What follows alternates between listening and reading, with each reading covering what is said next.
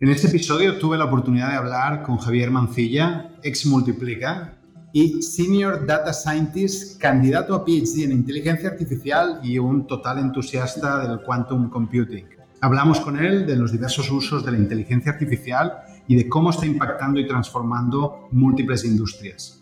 Interesante, ¿no? Vamos allá. Future Bytes. Conversaciones sobre cómo marcas y empresas se relacionarán con sus clientes en un futuro cercano. Hola Javier, bienvenido a Future Bytes. Eh, gracias por estar con nosotros. ¿Cómo estás? Gracias a ti David por la invitación. Feliz de estar acá y compartir algunas ideas. Fantástico. Hoy vamos a hablar de un tema que nos apasiona a más de uno, aunque yo tengo que reconocer que sé muy poco y de ahí todo el interés que tengo en esta sesión contigo. Porque la verdad es que uno va leyendo cosas de inteligencia artificial, ¿no? Eh, incluso hay mucha gente que habla de que esto del AI eh, va a ser la nueva electricidad que va a cambiar el mundo. Hace pocas semanas leía eh, The Price of Tomorrow, un libro bien interesante de Jeff Booth, en el que habla de que no vale la pena ni que comparemos la inteligencia artificial con la electricidad, porque la inteligencia artificial es una tecnología exponencial que duplica su efectividad cada 18 meses aproximadamente. Entonces, la pregunta que muchos nos hacemos es, ¿qué hay de cierto en todo ello y cuánto crees que va a cambiar el mundo en el que hoy vivimos? Bueno, David, primero que todo coincido contigo que hay varios, varias perspectivas, porque hay cosas bien tácitas y bien claras de cómo ocupamos inteligencia artificial hoy día y cómo la vamos a ocupar. Pero hay grandes autores, visionarios como Max Termark, el mismo Harari, bueno, eh, Kai Fu Lee también, hay un montón de buenos autores. Y la mayoría de ellos coincide en que es un futuro promisorio que tiene, pero puede tener varias aristas. La primera la primera arista más ciencia ficción, digamos, es imaginarnos este Terminator que acaba con el mundo, ¿cierto? Que varias personas lo, traen a colación sin mucho sentido, pero que está presente. Pero técnicamente, eh, David, hoy día ya vivimos esta revolución de inteligencia artificial. Todo lo que ocupamos en nuestros teléfonos celulares, cómo llegar a un lugar con un mapa, eh, cómo hacer predicciones de ciertos temas, o sea, hay un montón del tema de eh, por voz, ¿cierto? Solicitar ciertas cosas a Siri, no sé la inteligencia artificial está presente hoy día. Eh, existe hace un buen rato. Ya existe. Y, bueno, y sus subsets, ¿cierto? Lo que es Machine Learning, Deep Learning, etcétera. Entonces, la, aplicabilidad de esto está presente. A mí me han tocado muchísimos proyectos de cerca. Yo he, participado de alrededor de 30 proyectos en Latinoamérica vinculados a Machine Learning. Y hay de todo. O sea, detectamos cracks en carreteras con drones de manera automática con, computer vision, con inteligencia artificial. Eh, somos capaces de construir muy buenos eh, asistentes conversacionales. Por ahí de repente hablaremos de GPT-3 o de otros temas que son bien interesantes, el tema de lenguaje natural, de interpretación del lenguaje natural. También el tema del forecasting, cómo predecimos qué es lo que va a pasar en tres, meses, 12 meses, seis meses. Entonces hay un montón de cosas que ya a nivel de industria y de empresa está pasando con inteligencia artificial.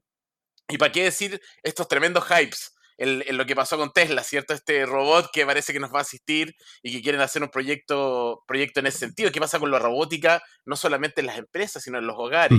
Bueno, hay mucho que está pasando, David, y que, y que bueno, la mayoría de los, estos futurólogos, estas personas que quieren predecir, ven una realidad donde el transporte va a ser influido por la inteligencia artificial, donde la, la parte de salud va a ser muy influenciada por inteligencia artificial, desarrollo de medicamentos, cómo nos asisten ciertos doctores, Em, qué tipo de diagnóstico vamos a hacer en radiología. Recuerda todo esto del COVID, cómo ahora está esta carrera por eh, hacer diagnósticos más eficientes donde la inteligencia artificial iba estaba teniendo mucha más efectividad que los radiólogos mismos. Mi pregunta iba más por cuán grave es esto, doctor. ¿eh? Yo sigo mucho a Peter Diamandis, que hay algo que me gusta mucho de lo que dice. Él dice que en el futuro habrá dos tipos de empresas en muchos sectores, aquellas que realmente sepan utilizar la inteligencia artificial y aquellas que quiebren y entonces yo como empresario, y entiendo que muchos de los que nos escuchan, que también dirigen ¿eh? sus empresas, lo que se preguntan es, ¿cuán serio es esto? ¿no? Y en un marco temporal, si quieres, ¿eh? 2030, ¿cuál es el impacto y cómo de serios nos tenemos que poner en este tema, más allá de que ya sepamos que algoritmos ya hace tiempo que corren por nuestras vidas?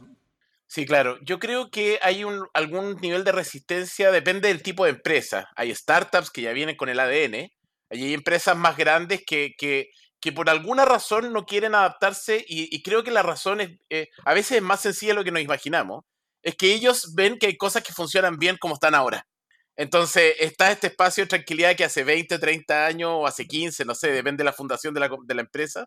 Las cosas vienen funcionando bien. Tengo buenos márgenes, tengo un buen share de mercado, estoy cómodo. Cada vez menos, ¿eh? Pero, ¿qué pasa cuando empiezan a ver estas el, el, el, punto de la banca. Tú ves todos los nuevos bancos que están saliendo, las fintechs que están, no sé si amenazando, pero están siendo disruptivos en el mundo de cómo financiamos a, la gente, cómo, cómo ocupamos las tecnologías, cómo ocupamos inteligencia artificial para hacer lo que se le llama el underwriting o el credit scoring de las personas, o sea, con mucha más visión y más amplio. Entonces, si yo soy empresario, digo, bueno, ¿qué va a pasar? Hay una, eh, me cuesta la palabra amenaza, pero hay una hay una capacidad tecnológica que muchas empresas van a empezar a ocupar porque son o más jóvenes o más disruptivas y que yo debo empezar a ocupar. Y, y además lo, lo, curioso, David, de esto es la evidencia. Parece ser un tema psicológico por lo cual yo no adopto inteligencia artificial, porque si veo la evidencia, veo que en líneas de producción es mucho mejor tener modelos predictivos para evitar que las cadenas de producción se quebren o, o, poder hacer mejores predicciones para no tener quiebres de stock o poder ocupar computer vision para temas de seguridad. Está probado eh, después hablaremos tal vez de otras tecnologías como, eh, como computación cuántica, que son ya eh, tecnologías que todavía estamos probando.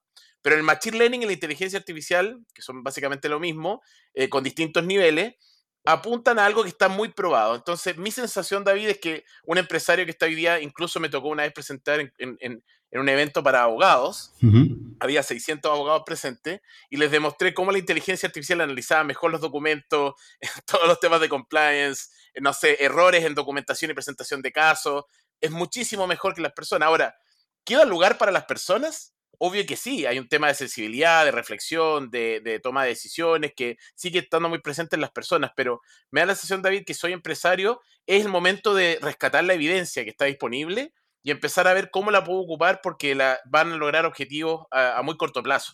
¿Y cómo se mete alguien en, este mundo? ¿no? Imaginemos, ¿eh? estoy corriendo ya todos mis proyectos de transformación digital, ¿sí?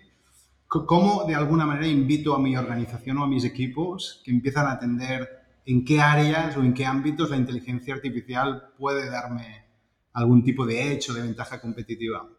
Sí, una de las cosas importantes del mundo, particularmente del Machine Learning, es el tema de los datos. Yo creo que el ciclo, el ciclo natural de, lo que se llama el, tema data science, digamos, el mundo de los científicos de datos, es primero detectar qué tipo de preguntas o problemas o oportunidades tengo en las empresas y si las puedo o no las puedo responder con data. O sea, tendencias de comportamiento de los usuarios o, no sé, uso de la maquinaria o eficiencia logística de transporte, lo que sea. ¿Tengo datos para hacer eso? Si no los tengo, los puedo buscar. O sea, puedo generarlos, puedo sensorizar, puedo ocupar IoT, puedo, no sé, digitalizar ciertos procesos que tengo a mano, todo Excel también que puedo tener. Entonces, empezar a ver cómo empiezo a recabar. Y una vez que yo digo, bueno, estos problemas que tengo efectivamente pueden ser respondidos con datos, eh, es, ahí, donde yo digo, bueno, es algo que puedo empezar a, aplicar y buscar qué tipo de tecnologías están disponibles. Eh, hoy día en Internet, versus hace 20 años, tenemos todo disponible. No necesitamos un gran consultor que nos diga qué hacer. Probablemente en algún punto sí, en algún mediano plazo, digamos. Pero podemos buscar en Internet, si estamos en finanzas, buscar inteligencia artificial aplicada a finanzas, si estamos en el agro, tecnología relacionada al agro, está disponible, hay muchas fuentes de información. Incluso hoy día está apareciendo esto, David, que se llama el el auto ML, digamos, el auto machine learning o el no code, low code eh, machine learning, que es que tú mismo puedes capacitarte en un periodo aceptable de tiempo y probar tus propios modelos y ver cómo te resulta. Ahora, cuando llega a escalar esto, creo que ahí es donde empiezan otros desafíos, que no solamente la tecnología, sino que el cambio cultural. La gente todavía está acostumbrada a anotar cosas en papel o manejar sus Excel con ciertas planillas, y la idea es empezar a confiar en estos modelos o ponerlos a prueba uno, uno al lado del otro. Ok. Fascinante. Si, te parece, eh, volviendo un poco al marco temporal, se empieza a hablar de esto de la superinteligencia o aquel punto en el que la inteligencia artificial superará la inteligencia humana. Entonces, de las cosas que vemos es que eh, todavía queda un largo recorrido porque la inteligencia artificial se siente muy cómoda en cosas muy, vamos a decir, en marcos de trabajo, en contextos muy cerrados, desde jugar al ajedrez o al Go, ¿vale? sí. ¿Cómo de alguna manera ves que esta inteligencia artificial empezará a entender de sentido común, de ética, de moral, ¿no? de, tantas cosas que un, algoritmo ¿eh? o un bebé necesitan entender del mundo ¿eh? para tomar óptimas decisiones? Sí, mira, yo creo que esa probablemente la pregunta que me hiciste es una de las más difíciles de, responder, yo creo, a nivel mundial respecto a inteligencia artificial, porque como se dice, es muy conocido que se espera o se estima que existe la inteligencia artificial general o la inteligencia artificial fuerte, que es la autoconciencia, la capacidad de tomar decisiones, de, parecerse y superar en definitiva a la inteligencia del ser humano que hoy día es insuperable por este tema del, del, criterio, de la toma de decisión un poco más y aprendizaje además en el momento. O sea, yo voy captando mi realidad y voy tomando decisiones. Eso hay muchas personas que dicen que va a pasar, que no va a pasar nunca. Hay personas que dicen que nunca va a suceder. Y otras personas que dicen que estamos a 10 años de distancia. Ok. Eh, entonces, ¿y qué, ¿y qué, es lo que pasa con eso? Claro, uno dice cómo vemos, eh, a ver, ¿qué, ¿qué, tipo de raciocinio, qué tipo de lógica podemos seguir? Eh, yo estaba viendo, por ejemplo, eh, algunas tecnologías que eh, se mostraron en esta curva de hype que hace Gartner, que muestra dónde van las tecnologías y en cuánto se espera que sean más comunes, digamos. Mainstream, sí, sí. Exactamente. Y, y, curiosamente, antes de esta entrevista, que ayer estaba viendo un proyecto y analicé dos o tres de esas curvas del 2017 al 2020, y se equivocaron muchísimo, David. O sea, decían, no, esto va a estar en 10 años y hay cosas que están hoy día. El mismo tema de computación cuántica, el 2018 se anunciaba que era una tecnología que iba a estar accesible en 5 a 10 años más. Y estamos a 3 años de distancia de ese mapeo, digamos, que hizo Gartner. Y tenemos clouds que operan en Azure, en AWS, en IBM, disponibles con qubits para poder procesar temas con computación cuántica. Y en esas mismas curvas, David, aparecía esto de la inteligencia artificial general, con una ventana de sobre 10 años por Gartner, pero, pero yo creo que puede pasar antes. Eh, otros, otros disruptores, el mismo caso de, Elon Musk, que con GPT-3, con SpaceX, con Tesla, con miles de cosas, demuestra que las cosas pueden ser más tangibles de lo que uno se pudiese imaginar y en un periodo más corto de tiempo. Entonces yo soy, yo, si tú me preguntas a mí mi opinión, yo soy de, lo, de los que son más convencidos de que las tecnologías de que hoy día estamos presumiendo que van a ser importantes o disruptivas van a estar mucho más eh, cerca de lo que uno se imagina. ¿Y cuál crees que puede ser el impacto de reemplazarnos en el trabajo? Eh? Que eso es lo que algunos tememos, ¿no? todo es muy simpático y si la inteligencia artificial me ayuda a hacer mi trabajo, más que feliz. Pero si decide sustituirme, ya no me hace tanta gracia, ¿no? Sí, claro. Yo creo que es algo, a ver, Diría, primero, no creo que sea tan dramático a corto plazo, eso yo estoy seguro. Yo creo que cuando uno dice la inteligencia artificial general puede existir, por ejemplo, puede existir en un laboratorio, podemos hacer un par de testeos, pero no es algo que esté democratizado, eh, tal vez en 5 o 10 años más.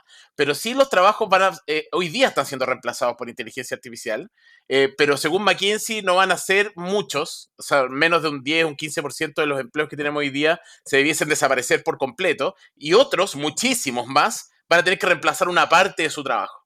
Que generalmente, como decías tú, hoy en día son tareas repetitivas.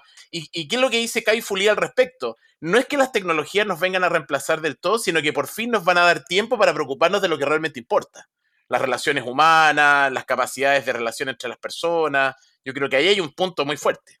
También dice que cada trabajo que tome menos de cinco segundos en pensar cómo hacerlo, lo va a hacer un robot y algoritmo, ¿no? Y a colación de esto estaba leyendo para compartir con el resto, un estudio de Stanford en el que le preguntaron a 352 investigadores o expertos en inteligencia artificial en qué año, para según qué trabajos, eh, la inteligencia artificial estaría lista, ¿vale? Como para desplazar y decía, ¿eh? listo.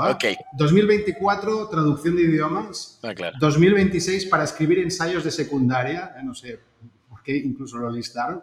27 para conducir camiones, 31 para trabajar en ventas al por menor, 49 para escribir libros bestseller y 53 para realizar cirugías, ¿no? Exactamente, cuando uno ve un plazo un poquito más largo de tiempo, eh, el caso que te decía yo de, transporte, que también es una tremenda polémica, David, cuando uno ve que los vehículos autónomos, camiones autónomos, transporte en general, debe ser más organizado y con menos accidentes. Algunos estudios proyectan un 90% menos de accidentes en ciudades 100% autónomas. Pero también está este temor, ¿cierto?, de que se cometan errores, de que haya colapsos por, porque es un sistema computacional al fin.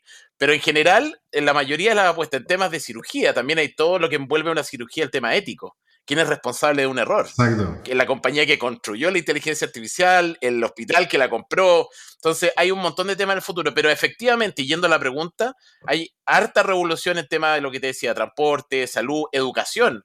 ¿Qué tipo de profesores vamos a tener en el colegio? eh, van a ser inteligencias artificiales enseñando, por ejemplo, eh, que van a tener muchísima más información que, tal vez un maestro, pero es necesaria la calidad del maestro o no. Hay cosas que se van a ir, para mi gusto, combinando.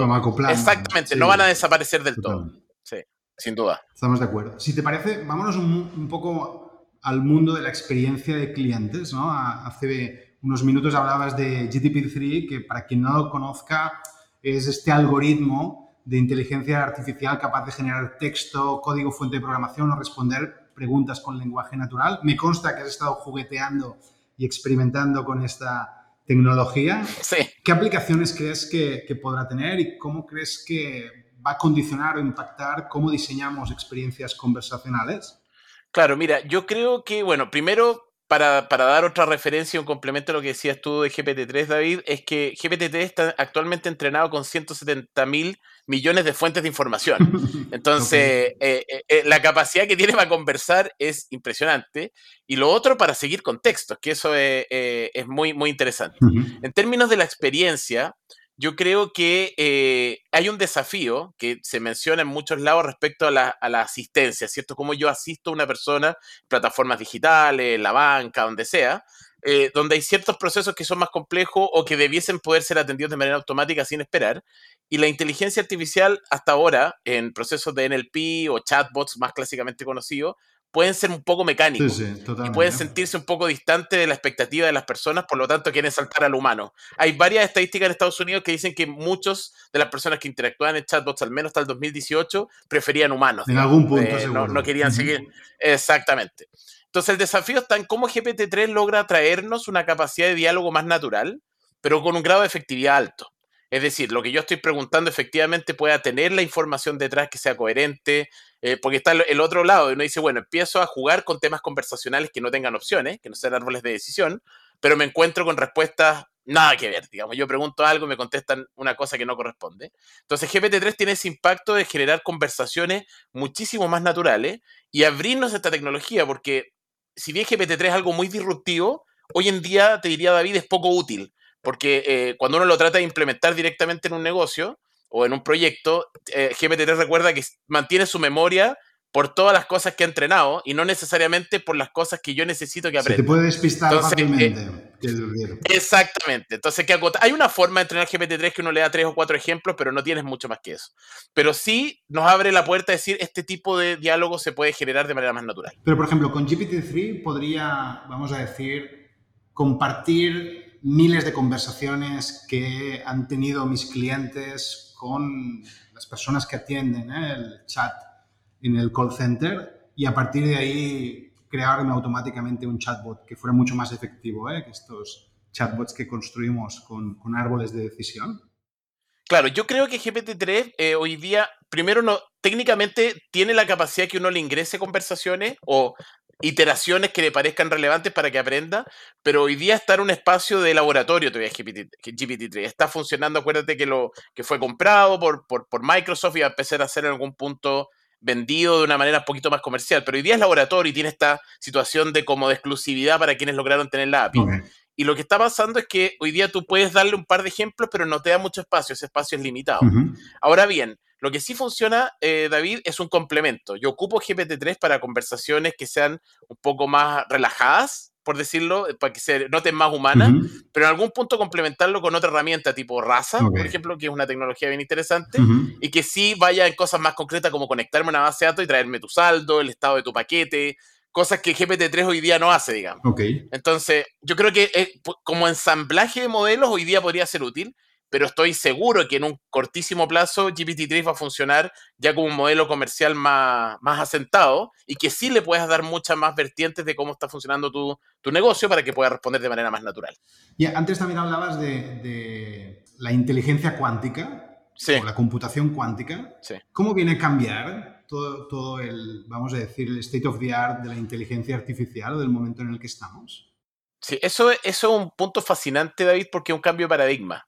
Eh, no, es que no es que la computación cuántica sea una evolución natural de la computación tradicional, ¿cierto? Que se maneja con transistores y un poco más estos chips de, los chips más tradicionales, sino que saltamos a una tecnología que tiene procesadores que se manejan en base a lo que le llamamos qubits. En el caso de los computadores tradicionales son los bits. En el caso de los computadores cuánticos son qubits y manejan electrones, fotones, son partículas. Por eso la computación cuántica refiere al quantum mechanics o al quantum physics, que es el estudio de los átomos y las partículas. Entonces, ¿qué me permite, cuál es la gracia de la computación cuántica y cómo acelera los procesos de machine learning?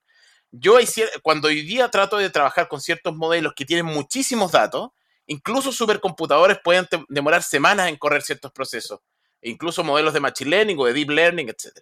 Cuando yo tengo un computador cuántico que hoy día es una realidad y hay varios de estos qubits, te digo yo, disponibles, estos procesadores, em, lo que hacen es que en vez de estar, por ejemplo, un bit que está en un estado 1 o 0, el qubit está en 1 y 0 al mismo tiempo. Por lo tanto, puede simular varios estados eh, y tiene probabilidad de estar en varios estados en, el mismo momento. Entonces, ¿qué es lo que pasa? Cuando yo tengo dos bits, por ejemplo, tengo un solo estado posible, que es 1 y 0 o 0 y 1, esas combinaciones. Pero es uno el que voy a obtener, 0 y 1, por ejemplo. En el caso del qubit, cuando yo tengo dos qubits, tengo cuatro estados posibles en simultáneo que obviamente cuando colapsan los qubits obtengo un resultado, pero la matemática, lo que se ocupa en temas de interferencia, análisis de amplitud, etcétera, permite jugar con las probabilidades de los qubits para tener mayor procesamiento. Entonces, es una curva exponencial. Yo teniendo, no sé, hay un caso muy simbólico que, lo dijeron, que yo con 300 qubits podría realizar más cálculos a la vez que átomos observables en el universo. O sea, ese es el, ese es el impacto que genera. Entonces, básicamente, David, es procesar muchísima más data y simularla mucho más para tener mejor accuracy en los modelos y por otro lado en menos tiempo. Cosas que podrían tardar meses o años en supercomputadoras actuales pueden tomar segundos en computación cuántica. y, hoy día, hoy día hay modelos, ¿ah? Hoy día, por ejemplo, hay un lenguaje de, de, una librería, perdón, que se llama Qiskit, que es una librería para Python para que data scientists hoy día empiecen a jugar con computadores cuánticos eh, casi todas las, nubes, eh, AWS, eh, Azure y IBM, tienen lo que se le llama los free tiers. Tienen espacios disponibles para que tú pruebes sin costo. Entonces, si bien hay un hype con esto, como que todo va a ser cuántico a corto plazo, efectivamente falta tiempo para que esto madure.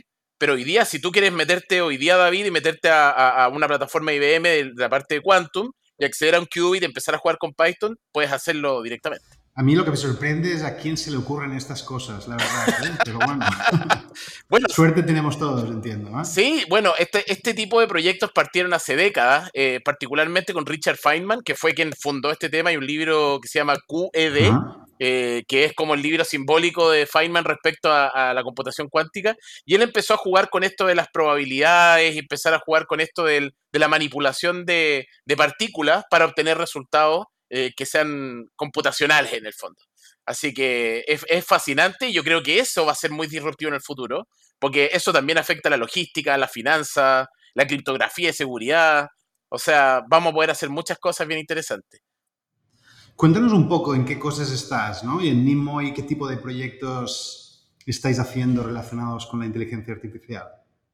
Lo, varios, algunos de los, de los que te contaba ya, primero estamos trabajando muchos con, con drones. Eh, los drones generalmente, y esto ya para la industria es bien conocido, ¿cierto? Que eh, eh, sobrevuelan temas predios agrícolas, sobrevuelan carreteras, sobrevuelan líneas eléctricas, y inspeccionar eso a mano, o, a mano, digamos, humanamente, con transporte es un lío. Y marcar cada posición y geolocalización. Entonces los drones te permiten eh, grabar y en tiempo real uno va, o, o post-mortem, digamos, una vez que el vuelo eh, cierra, nosotros con inteligencia artificial podemos detectar, entrenar modelos que detecten la falla y geolocalizarla y avisarle al equipo de soporte qué es lo que tiene que hacer y cómo tiene que manejar esa dificultad o ese problema. Ese es un punto. El, otro punto que ha sido bien interesante es el tema del scoring de finanzas. Eh, obviamente estamos trabajando en proyectos donde queremos ayudarle a las empresas a ampliar un poco el espectro de a quienes aceptan dentro de, los créditos, ¿cierto? Tarjetas de crédito, préstamos, etcétera. Entonces es importante empezar a ver qué, tipo de data necesito y qué modelos me pueden permitir darle más espacio a personas que pueden estar marcadas financieramente, negativamente, pero que pueden tener oportunidades de, de, oportunidades financieras y oportunidades de crédito de igual manera. El otro punto es eh, todo lo que tiene que ver con NLP, que es lo que hablábamos recién. El desarrollo de, conversaciones, cómo se empezaron a generar todo esto que le llaman los leads, ¿cierto? Cómo se genera este tráfico bien concreto a partir de chatbots, de conversaciones, de asistentes. Y la parte más dura, David, los modelos predictivos, forecasting, análisis. Hay, empresas que con, con, los cambios de la pandemia, de consumo masivo en el retail, cambió mucho la demanda, ¿cierto? Muchas empresas empezaron a tener más demanda y con unos quiebres de stock gigantescos.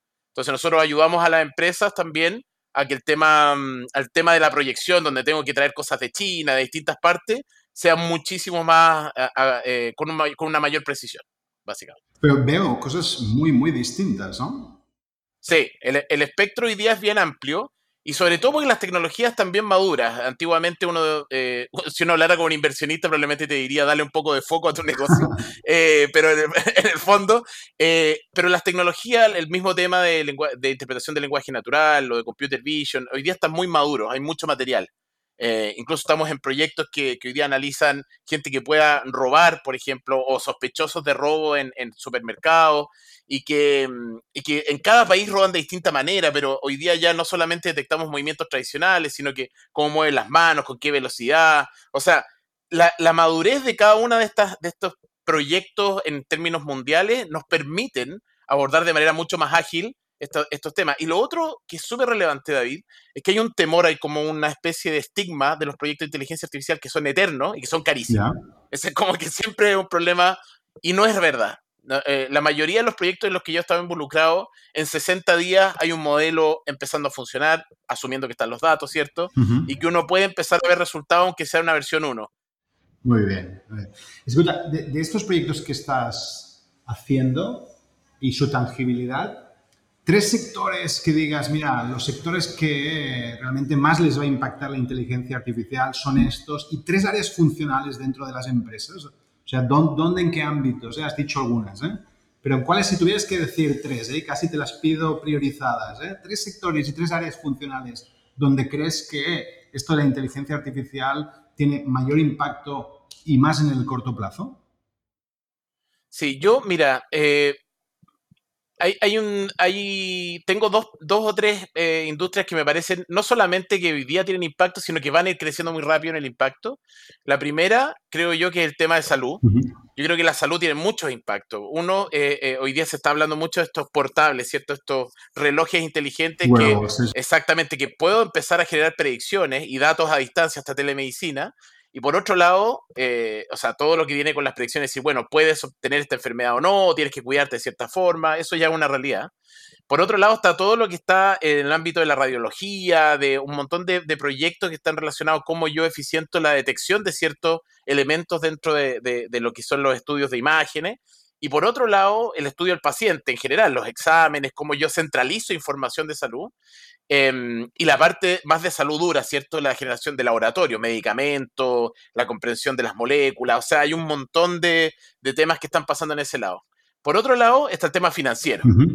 ya te lo comenté, David, pero obviamente el tema de del riesgo de portafolio, el tema de eh, riesgo crediticio en general, el tema de evaluación de personas para crédito, o sea, hay un montón, y aparte todas las tareas repetitivas que tienen los bancos, que no solamente tienen que ver con cómo yo evalúo a alguien, sino que cómo me relaciono con el cliente, cómo manejo mis asistentes virtuales, qué tipo de respuestas le puedo dar de manera más ágil. Tú sabes muy bien eso en temas de usabilidad y en los proyectos de los bancos. Siempre hay cosas que se pueden eficientar y que tienden a ser muy mecánicas. Y como tercer punto, tengo una, tengo una bifurcación ahí porque creo que eh, el retail, el consumo masivo, tiene mucho, mucho impacto en temas de, inteligencia artificial, pero la bifurcación también está en el mundo industrial. Hoy día las líneas de producción, cómo se produce, o, incluso el tema de la minería o líneas de producción de vehículos, etcétera, están adoptando muchas tecnologías de inteligencia artificial para hacerlo más rápido, más eficiente. Y, por otro lado, eh, incluso en el caso de Volkswagen, por ejemplo, en, Alemania, empezando a usar ya computación cuántica y modelos de Machine Learning cuántico. Entonces, tengo esta bifurcación entre el retail, que ya está, lo está ocupando hace un rato, y la parte más de, la, parte más industrial. Y en el sí de las empresas es más un tema de procesos por donde realmente va a traccionar mayores, del lado de la experiencia cliente, del área del marketing, venta? O sea, ¿dónde ves? Eh, claro, tú me preguntabas por las áreas. Yo te voy a dar un caso, un cliente que tengo eh, en Chile, y que es bien grande, tiene la mayoría de la participación de temas de limpieza y químicos en, en, Chile y en, varios países de Latinoamérica. Y ellos eh, veo que el, área es bien curioso cómo se empieza a se empiezan a trastocar distintas áreas. Partimos por supply chain, por el tema de, de forecasting de producto, pero empezamos a ingresar eh, y empezamos a analizar que el impacto en el forecasting no solamente estaba en lo que yo en, en lo que yo vendía hacia atrás, sino en las acciones de marketing que quiero hacer o que hice en algún minuto cómo eso impacta en lo que vendo. No es una, no es una venta orgánica, sino que una venta que yo estimulo. Entonces apareció marketing y dijo, bueno, yo quiero no solamente ocupar el forecasting para, para ver qué tipo de campañas puedo hacer o no, sino que ver qué tipo de data hemos tenido en el pasado para tomar decisiones de qué es lo que tengo que hacer en el futuro. Y entonces partimos con supply chain y saltamos a marketing. Eh, y después saltamos al área de finanzas, es decir, cuánto dinero tengo que poner en esto para que esto funcione. Entonces al final, David, yo creo que eh, si tú me preguntaras por áreas, puede que haya áreas de entrada, ¿cierto? Que probablemente sea la parte de tecnología, IT, o sea, la parte de marketing muchas veces, o la parte de supply, o incluso la gerencia, depende del tamaño de la compañía. Pero al final, la inteligencia artificial o el machine learning tiende a quedarse en una línea más transversal en toda la empresa. Ok. Bueno, vais a tener bastante trabajo en el futuro, me parece, ¿eh? Me convenciste, o sea, realmente eh, me, tengo que aplicar un poquito más con esto de la inteligencia artificial. ¿Alguna recomendación? Es decir, aquellos que tenemos un conocimiento ligero, vamos a decir, ¿eh? y que tenemos ganas de, aprender, quizá no tanto desde el lado técnico, al menos en mi caso, más desde el lado del impacto en el negocio. Sí. ¿Cuál es la mejor manera de meterse un poco más en tema? Lo que, te decía hace un rato, David, respecto a, em, a la capacidad de autocapacitarnos, hoy día es mucho más real. Antiguamente, hace unas décadas, eh, no había otra forma que sino tomar un curso o meterse a una universidad a estudiar. Hoy día autocapacitarse puede estar en YouTube. Hay decenas, David, de canales de YouTube que eh, son personas más técnicas y menos técnicas que explican cómo aplica el Machine Learning. Por otro lado, está lleno de estas plataformas, IDEX, Coursera, Udemy, que te proveen de un montón de cursos también, desde lo, desde lo no técnico hasta lo técnico. Y lo que sí entusiasmaría a las personas y a ti mismo, David, que muchas veces lo mejor es no quedarse en el curso o en la teoría de que te presentan, sino que tratar de hacer algo por ti mismo, o sea, probar, eh, aunque no sea técnico.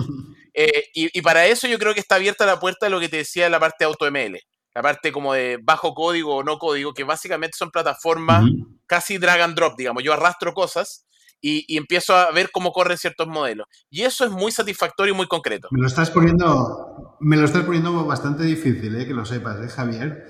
A veces ya tengo dificultades con el, con el spreadsheet de Google. Pero tomo nota, tomo nota. Pero bueno, yo la mayoría de estas plataformas sí, yo creo que tienden, eh, te sorprendería lo amigables que son. Por ejemplo, está el Azure Studio, que, que, es muy amigable y probablemente te permitirá correr unos modelos y, y, empezar a ver el impacto de esto. Y como te digo, hay un montón de blogs, de, de sitios, hay una página muy buena que se llama Towards Data Science, que también se las recomiendo, que es muy buena y ahí, ahí de nuevo, no, no tengan miedo de que haya así como mucho código o algo así, sino que hay casos visibles, hay proyectos que, de impacto que uno digo, bueno, si esto se, se hace o se hizo, ¿cómo yo puedo empezar a aplicarlo en mis empresas? Fantástico. Última pregunta, ¿un libro que nos recomiendes? De todas maneras, hay un libro bien interesante eh, que, que es el de Max Tegmark, que se llama Life 3.0, eh, que es bien interesante porque, a diferencia de los otros libros que tienden a ser más como entusiasta o menos entusiasta, eh, el libro de Max Tegmark apunta a qué pasaría bueno si la inteligencia artificial empezara a crecer de manera muy exponencial y muy evidente y qué cosas malas pasarían. Entonces creo que, creo que es justo para alguien que quiera leer decir, bueno, aquí no me están pintando de un color o de otro color la realidad futura, sino que en realidad es un mix de varios colores de lo que puede pasar en el futuro. Fascinante. Javier, me encantó hablar contigo y ahora nada, nos, nos toca leer y ponernos a toquetear y aprender de este fascinante mundo que es el de la inteligencia artificial. Así que mil gracias por tu tiempo, Javier. Muchas gracias a ti, David. Un gusto y un placer haber participado y obviamente compartir estos contenidos que a mí me apasionan mucho y ojalá a varios más les apasione también. Se nota, se nota. Un abrazo, Javier. un abrazo. Future Bytes. Conversaciones sobre cómo marcas y empresas se relacionarán con sus clientes en un futuro cercano.